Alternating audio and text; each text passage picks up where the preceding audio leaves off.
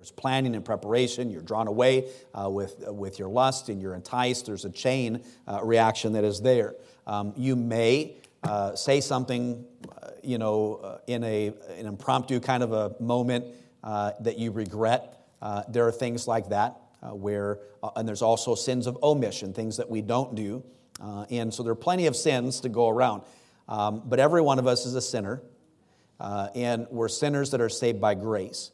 And now, not, I don't want to get ahead of myself in, uh, in 1 John, but uh, on Wednesday, where I was going with that was, we talked about um, interpreting Scripture uh, by several different kinds of rules. One was the analogy of faith, or uh, the, the, way, the way that we understand the Bible interprets the Bible. Scripture interprets Scripture. We have to take the Bible and interpret the Bible with the Bible. All right? So uh, there's all kinds of hermeneutical principles, laws of first mention, etc. Then we, we looked at where the Bible is implicit, where there's something that we can question. Uh, I don't know the answer to that, but it's explicit in, in other areas than where it's implicit and we're confused. If it, God has settled it in another place, um, it can't mean that in the passage of Scripture that you're in. All right? So, uh, assuming that we all understand uh, that we, once we're saved, we're always saved. We can't lose our salvation. We can't sell it. Nothing can separate us from the love of God. When we read a verse in the Bible, that it seems like it seems it's implicit. It seems like it's saying um, that I can lose my salvation. Um, it doesn't mean that uh, because God has made clear that we're saved by Him and kept by Him uh, in its eternal life. So if I, if I read it and I feel that that's what it says, I've got to dig in. There's context. All right? Now, in Hebrews, the Hebrews 10, uh, when we're looking there. And again, Hebrews is a very theological passage. And, uh, and by the way, uh, as I preach these things and try to teach that, I realize I've got junior age kids all the way up to senior saints uh, in this room. Uh, and, uh, and if there's confusion on the part of the younger ones, it's your job, mom and dad, to clear those things up. and re explain it, teach it in a different way. Uh, and, uh, and there's a lot of ways that you can apply that. And so it is, it is uh, uh theological, uh, but it's uh, important that we delve into it. So in Hebrews chapter number 10, as we've, we've looked at um, our, the let us passage there and our theme, we got down into verse number uh, 27 or 26, where it said this morning, For if we sin willfully after that we've received the knowledge of truth, there remaineth no more sacrifice for sins.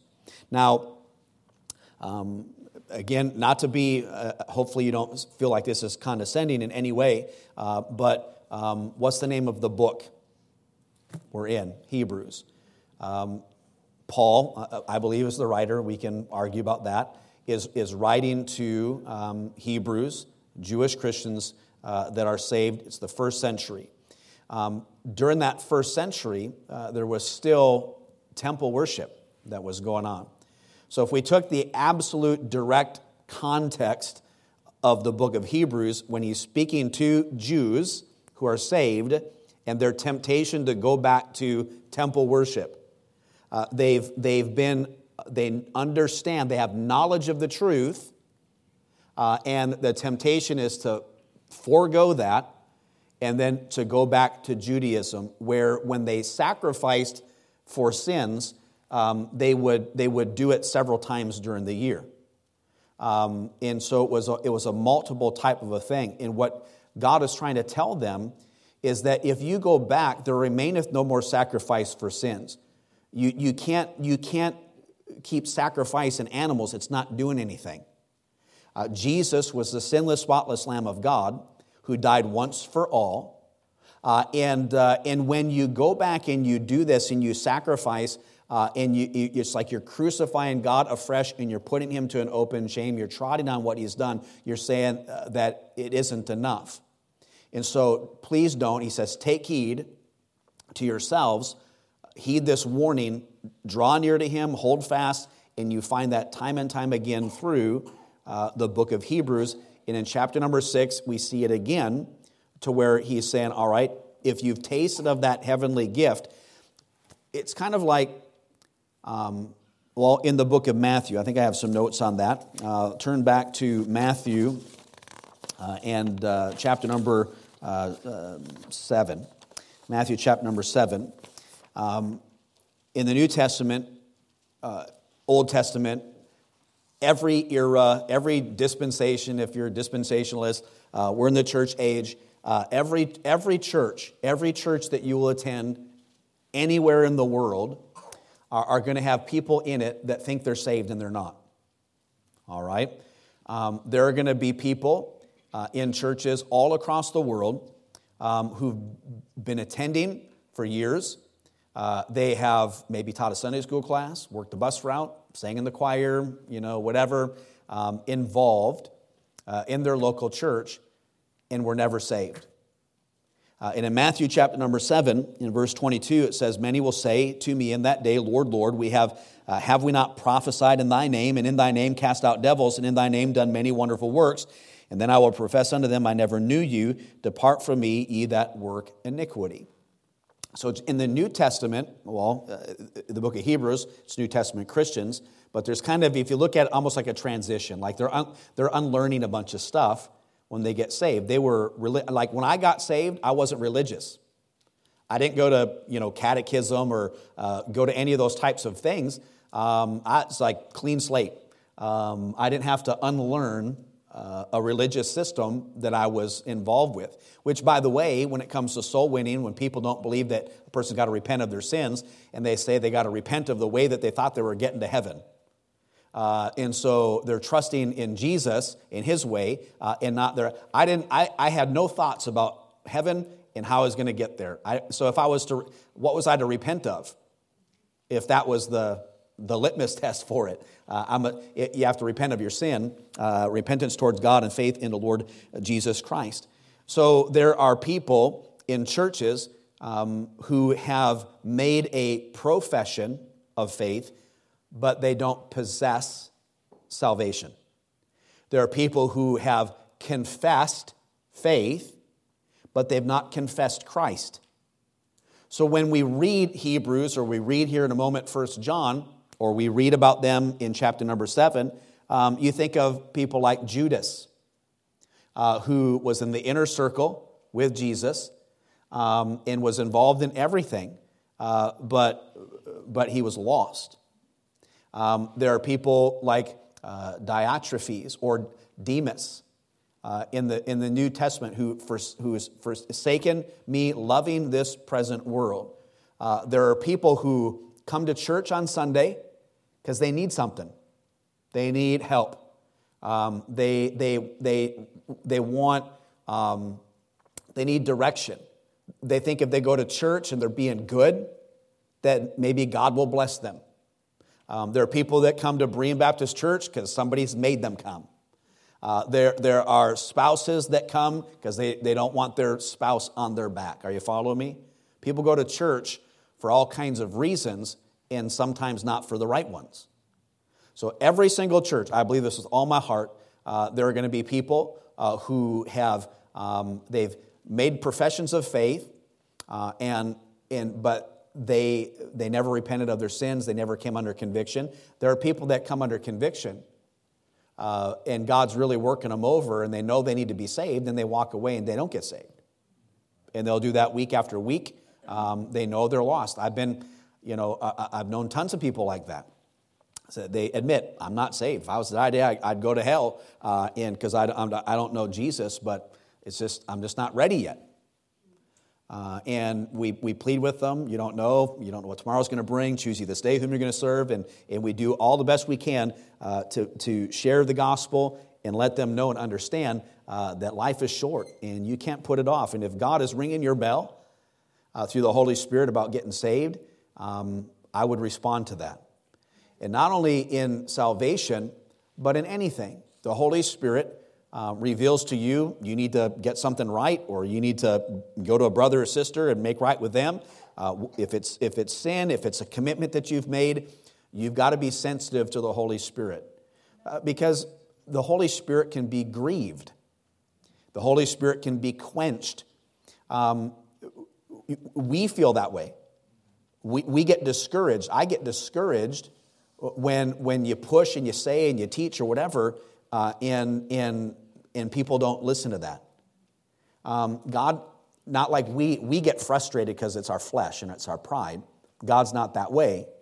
Um, but we grieve him that way. And at some point, he's like, okay, and he's, and he's, he's drawing you and he's drawing you, and you're like, no, and no, and no. And then pretty soon he's just, he lets you, he, like, it's like that analogy of taking the wheel, and he just lets go of the wheel and you go off and you crash and burn, and it's the fruit of your own way. And we get mad at God when that. God's trying to help us and bring us along, uh, and then we, uh, we just we, we fight against Him. Um, but we can do it to a point uh, where God goes hands off, uh, even as a believer and a child of God, and He just lets us learn.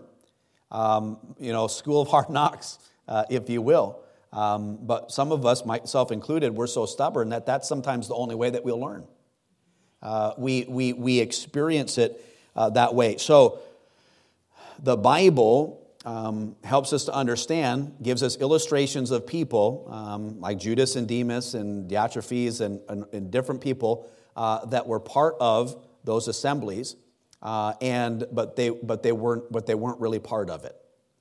Uh, they, were, they were bought in, uh, they had knowledge, they had zeal.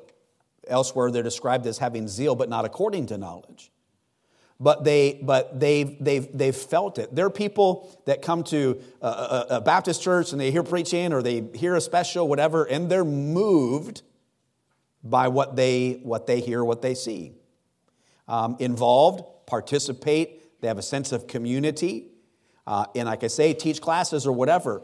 But if they've never trusted Jesus Christ, as their personal Lord and Savior. They never repented of their sins under conviction of the Spirit of God. God didn't draw them, and they just called on God. Um, they may have made profession.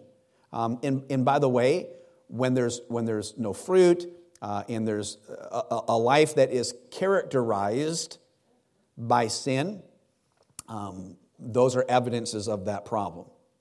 So the direct context is he's speaking to Jews who would go back to temple worship, and, and God's saying, if, if, you, if you understand that Christ was the final sacrifice, and you, and you forsake that willfully, that's the willful sin, and you go back to temple worship, there remaineth no more sacrifice for sins. There's nothing that you can do. If you reject Christ, uh, you become an apostate, uh, and, and there's, there, there's nothing else that you can do.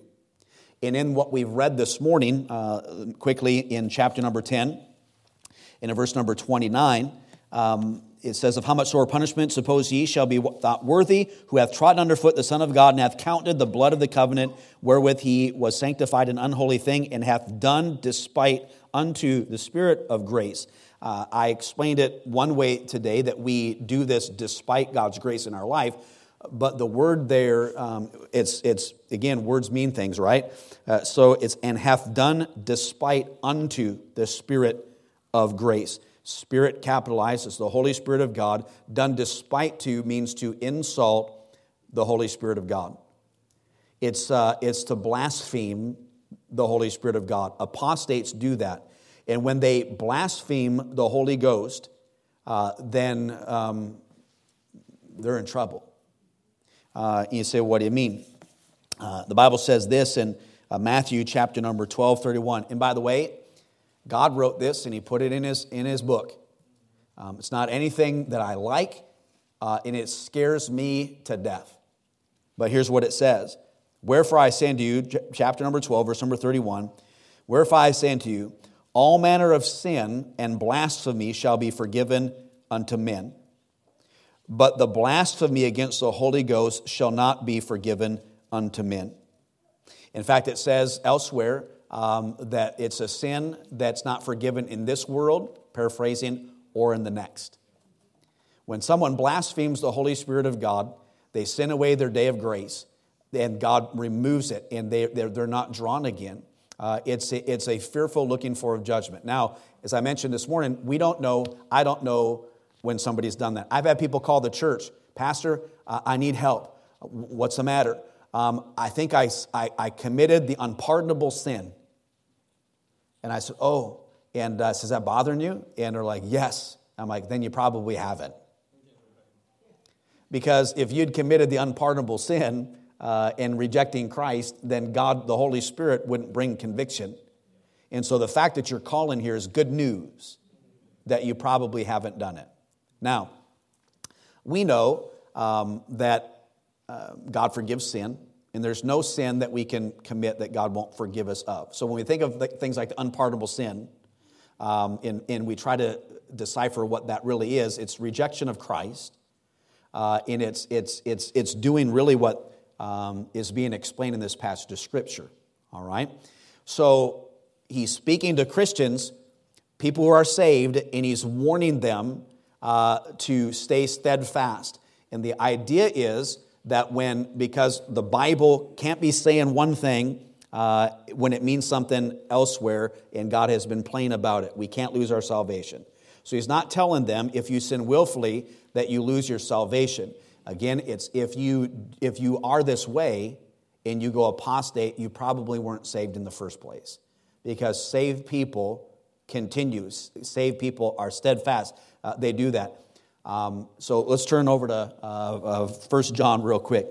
Are you with me? I know this is heavy and it's, uh, and, it's, and it's deep, but you know people. You might even be a person who gets concerned about this from time to time. It's like, if I, am I saved? You know, um, you know why, why did I do that? Why did I say that? Um, that's not right. And, uh, but when you have, remember, guilt, guilt is to you spiritually what pain is to you physically. So when you commit sin and you feel bad about it, it isn't because you go to a legalist church. Uh, and, uh, and the pastor just wants you to feel bad. It's because you're born again and you belong to Him. And when you don't do right, it's the Holy Spirit. And I've said this a million times if you don't know if it's the Holy Spirit making you feel bad or if it's the pastor making you feel bad, that's your own problem.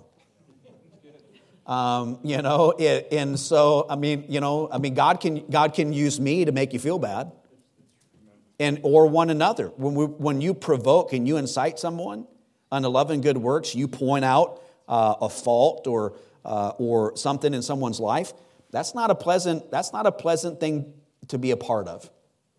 Um, but as a Bible believer and, and someone who has wisdom, hopefully you've asked God for it and you have some, um, that you respond in the, in, a, in the right way uh, to godly exhortation. When somebody you know cares for you and loves you, uh, and by the way, if uh, if, you're, if you're trying to help somebody, you should, you should be spiritual, you should love the Lord, uh, and, uh, and not be doing the same thing. Um, those are all important, but it's, a, it's something that we should, all, we should all do. Now, in 1 John, and again, you got 1 John, 2 John, 3 John, all these letters, people, because of how it's written, uh, most people believe it's, uh, it's the disciple, the apostle John uh, because of the similarities to the Gospel of John in its language. So it's either that John or there was another John that was referred to as John the Elder. But, but really doesn't matter which John uh, wrote it, it's great stuff.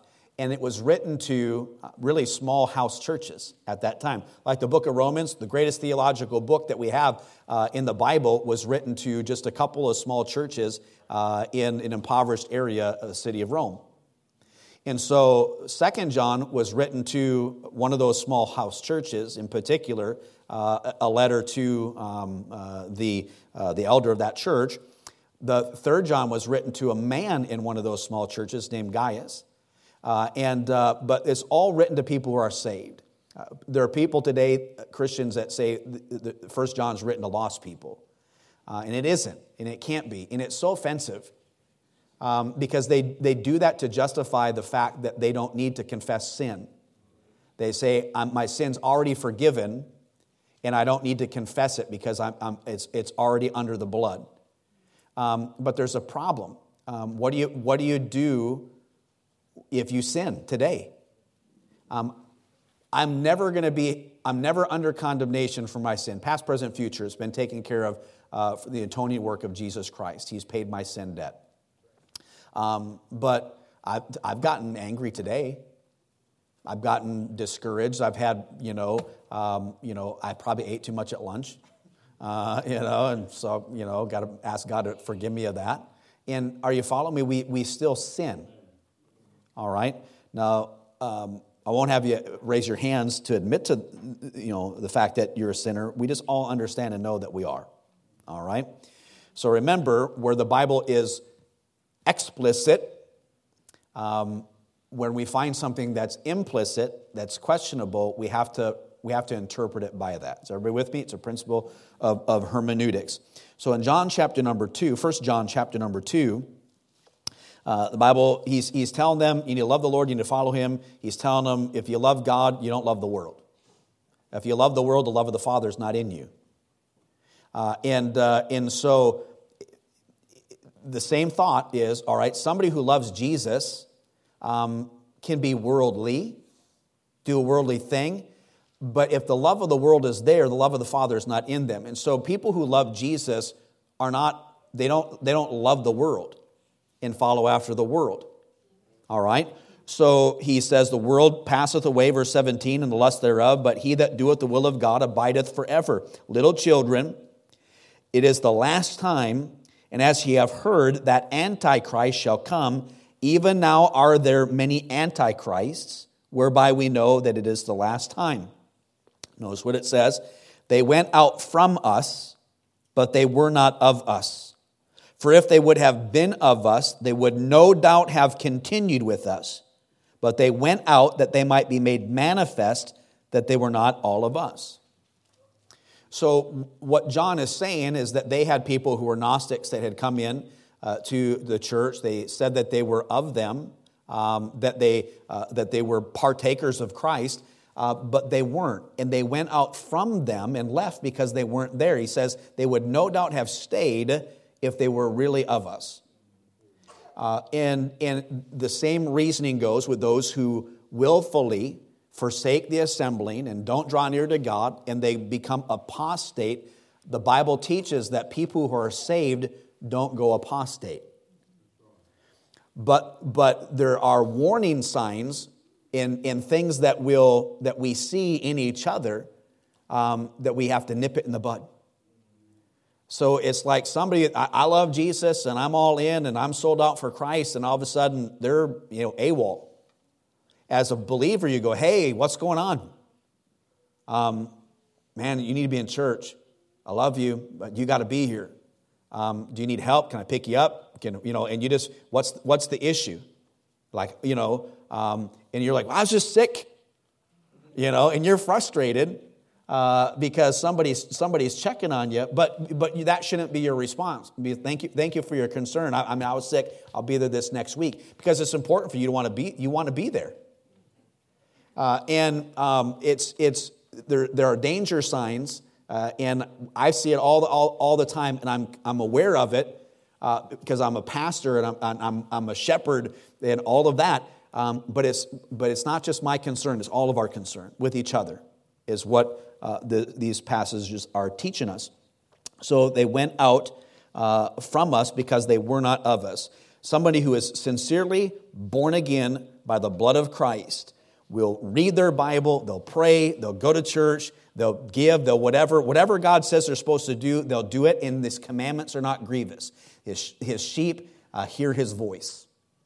Uh, and, and that is just what God has laid it out, and we just can't question it. We, we question it because we, uh, you know, we, uh, we might do things and, and, and God doesn't kill us dead, and we think we're getting away with it, but we're really not. God knows uh, and, uh, and he wants. Now, here, I remember I said we're all sinners, and we all agreed.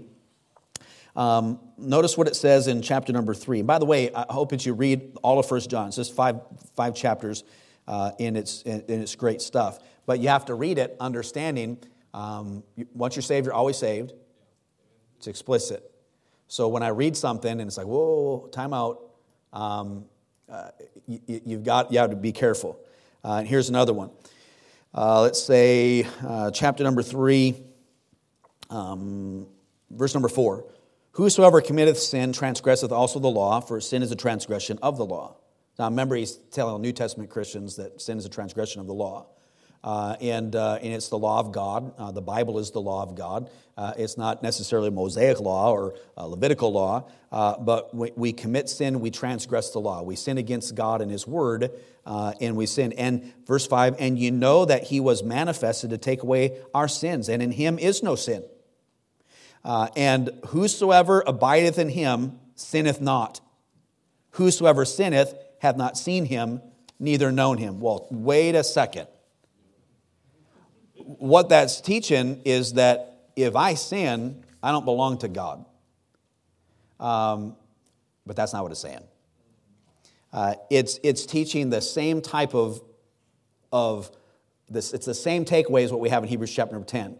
Uh, it's, it's somebody who, well, let me read. A willful sin uh, it has to be defined in its context, right? Uh, and uh, we look at Hebrews. We don't ignore the historical context, the who, who he's talking to, uh, and uh, that's the proper way to exegete uh, the Bible. When we add stuff to it, it's we're, it's it's it's it's ruining what God wants us to understand. The sin which the book warns of in Hebrews ten is in its context is the Jews of the first century if they leave Christ and they go back to temple sacrifices. Uh, they've identified themselves with the local visible church that Christ has established. They made a profession that Jesus is the Messiah and the high priest, all that Hebrews is talking about. Uh, and then they go back to, they renounce that and return back to temple worship. That was a sin that was unique to those first century Jews when the temple was still there. So, in its context, it's saying those who are saved here and you, and you can go back to temple worship, don't do that. But, but we don't, we're not of that. We don't, we don't, we're never involved in temple worship. But all scripture is given by inspiration of God and is profitable for doctrine. So there's things in Hebrews 10 that apply to me as a Christian, and that's that principle. It's a, it is a willful sin. Uh, it's voluntary of one's, it's not a sin that I do, it's, it's a deliberate, willful, voluntary continuation in sin. It's saying, I know what is right, uh, and I'm not going to do it. Uh, and I deliberately and willfully go and I, and, I, and I do something, God does not want us to live that way. And He says that if you're saved, um, you won't commit sin. You won't live a life that you're going you're gonna be a sinner, you're going to sin something, but you're going to not live a life that's characterized by sin. You're not going to be able to live that way because he goes on to say he's going to chasten us, and I talked about that this morning, and we will more on Wednesday nights. So, so we can read even in First John the same type of principle that if you are saved, you don't, you don't love the world. Uh, if you're saved, you love the brethren. Uh, if somebody doesn't love the brethren, um, well, somebody who's saved loves the brethren. Somebody who is born again loves the Bible. Somebody who is saved loves Jesus and wants to live for him. And, and, and when they read the Bible and it says, Thou shalt not, you don't go, Oh, great, another thing I can't do. You go, Well, praise the Lord. I'm glad that's there, and I'm, I'm going to do better, and I'm going to be better, and I'm going to, uh, God, I'm going to give that to you. Uh, and, uh, and, and then when it says, Thou shalt not, and as a Bible believer, you do it, the Holy Spirit goes, Whoa, and He bears witness with your conscience. And he says, Christian, you know, Christians don't do that. My children don't do that. And, and you go, oh, because you're saved, and you're like, man, and you feel bad about it, and I need to pray. I need to pray right now because God says that we should keep short accounts with Him and pray, and we confess it to Him, and He's faithful and just to forgive us our sins and cleanse us from all unrighteousness. And so, so if you leave church today and you go out in the parking lot uh, and, uh, and, and whatever another brother or sister pulls out and and you know, you get mad at them and throw something at their car or whatever, uh, you know, um, you've sinned. And you need to confess that to God and make it right. And if you if you cause a problem with another brother or sister of Christ, you go to them and you you make it right with them. Uh, it, God has a code of conduct in the Word of God standards, but but we're just like, oh, you know, I will admit, um, I, you know, I, I, was reading about all the years of Jubilee and all the things in, in the 90 day Bible reading thing. And, uh, and uh, I, wish, I wish I can. I mentioned this morning, and I explained it to uh, Lisa this afternoon. Uh, you know, I, I, was sad, upset about some things, and, uh, and really having a hard time. And, um, and it was, but I needed to, I needed to, uh, I needed to preach today. So I wish I could just, I wish I could be angry and mad or anything. I wish I could be longer than from a Wednesday to a Sunday or a Sunday to a Wednesday. I just wish I could. And, uh, and, there, and there have been times where I've had people preach and I've, and I've continued that through a service day. Because if I got in a pulpit, I would feel I'd be in the flesh and preaching. But here, it, but as I got alone with the Lord this week, uh, and and just kind of trying to, uh, you know, uh, remedy uh, what's going on in my head, um, it's like I mentioned this morning. It's like the Holy Spirit of God's like, okay, yes, I'm here for you, uh, and and I'm I'm entering the throne room of grace. But it's like, okay, I have to stop. I got to stop with whatever if it's a pity party i got to stop whatever because god wants to but he can't he can't deal with me if i'm holding on to something he tells me i i should let go. And and and i don't i don't you know that's not pleasant. Uh, and so you know i know that jesus loves me and he cares for me and you know he's bringing me to he knows my my you know my frame. He knows everything about me and loves me unconditionally agape love but he doesn't want me to remain the same. I, have to, I have to fix it. And so, so I get, I get sad, and then I feel like, like, like, you know, okay, I can be, I can be sad. I can have emotions like a normal human being, but, but I can't, I can't stay sad because God tells me that I should rejoice always. And, uh, and so, I, mean, I don't know how long it is. Can I be sad for five minutes? Five hours, five days? At what point does it become a sin for me? And, uh, and so I'm saying that is that we bring, we confess that to God as a sinner. So, but if I, if I say, you know what, God, I feel this way, and I know what you say, but I don't care. I'm gonna, I'm just gonna, I'm gonna be me and do, and this is just how I am. Um, God doesn't like that. And by the way, God doesn't go, all right, um, I'll, let, I'll let this go just for you. Uh, and um, He doesn't because I have to apply biblical principle. And so, God, what's the biblical principle? If I'm in despair, I work on in despair. Um, in, in, when, when we get to that point, um, you know, God says, God, you know, says we shouldn't be that way. And so I have to, I have to accept what God says, confess it, and then I've got to move forward. Does it mean that, you know, I'm completely beyond all that? No. But it's a constant management of those things in our life that God wants us to do. And so because I feel that way doesn't mean I'm lost.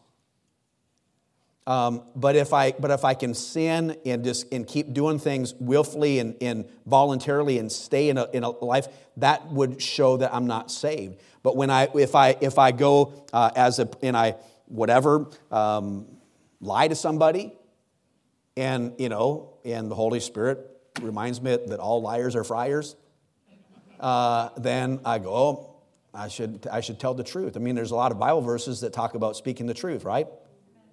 And so I just, well, I just, you know, God, you're just going to, you know, I, I, like to embellish things.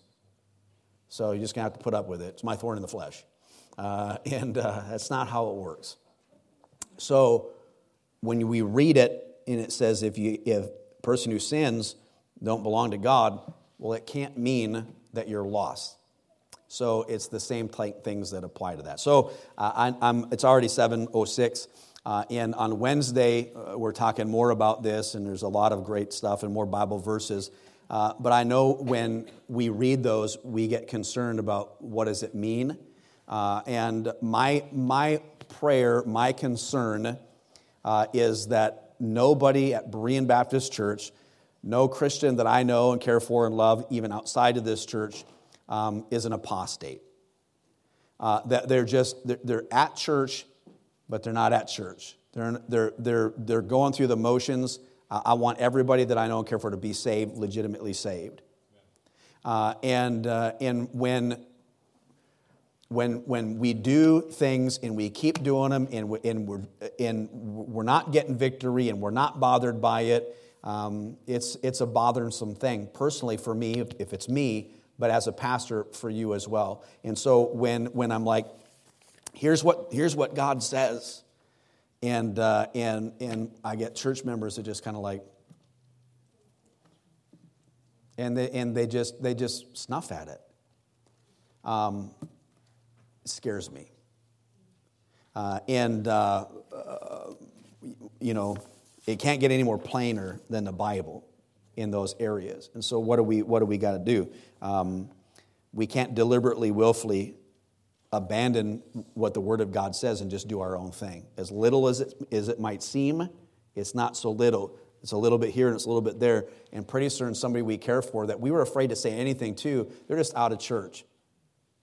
And, um, and then, you know, when we all know, and you can think about people, people that used to go to Berean who are off in the world and doing all kinds of crazy stuff.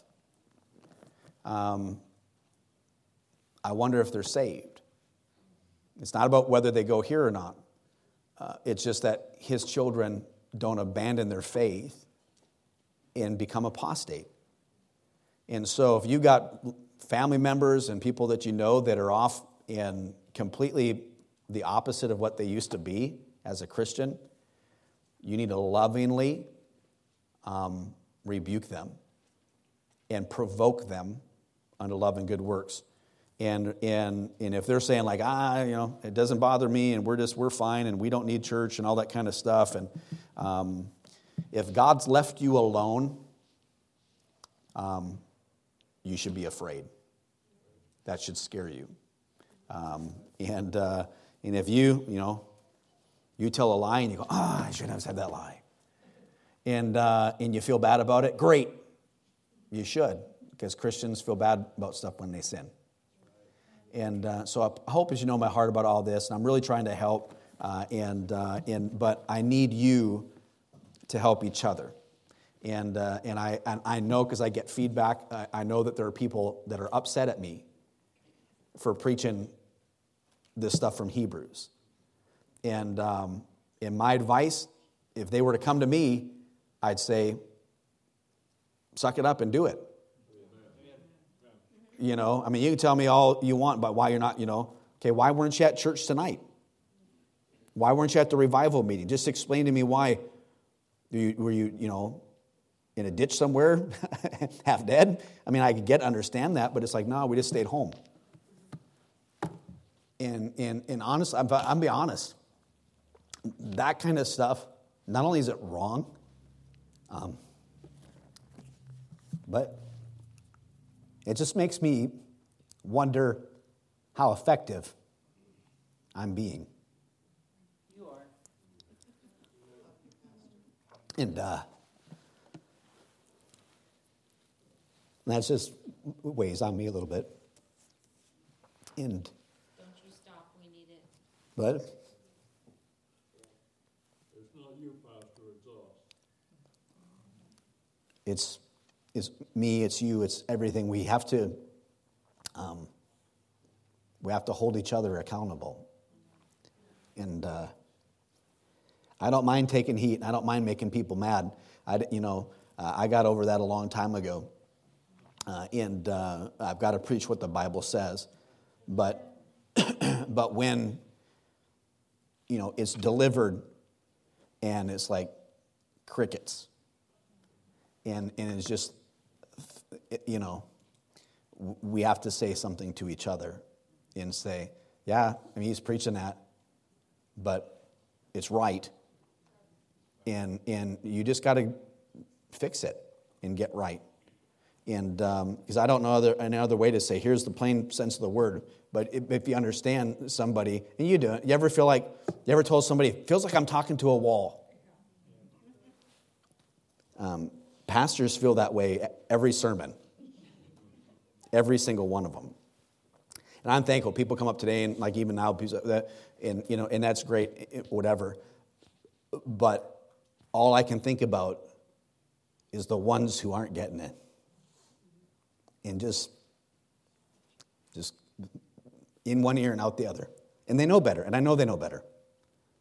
Um, and so, like I say, if they come to you and say, you know, whatever, we're just, you know, I don't like it, I don't like him making me feel bad about it, whatever, and just say, you know what? You should feel bad about it. And, and you're not right, and you need to get it right. It's not, it's not pastor. He's just preaching what the Bible said, and this is your part of this church, and so just get it right. And stop making excuses for yourself. Ask, how's it working out for you, by the way? And, um, you know, and that'll be a whole other conversation. And so don't fall away. Don't quit. Just keep at it. And, um, and just obey the Lord. Let's all stand and, and uh, we'll pray tonight and we'll be just.